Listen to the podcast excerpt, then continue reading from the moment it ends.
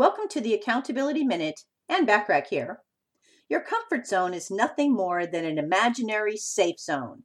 This quote, safe zone, is nothing more than an imaginary area in which the mind has predetermined strategies to deal with circumstances that occur within those boundaries. So, in other words, your mind craves a controlled environment where it has a predetermined set of actions to deal with a certain set of situations.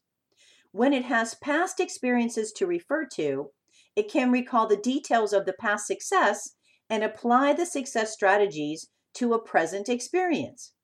This set of past successes is what creates that quote, safe zone. The mind knows exactly what to do when faced with those situations without anxiety or fear. However, Step outside your comfort zone, and the mind suddenly has no past experience to calculate a strategy from. This is what causes feelings of anxiety and fear.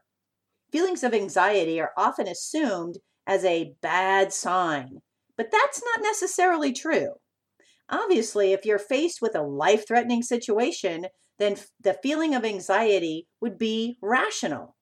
But when faced with a non threatening life situation, Exaggerated anxiety is not a rational response.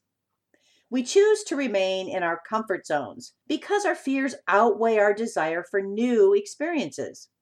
While it's natural to feel some anxiety or nervousness before trying something new, it is not natural to let fear control your life's experiences.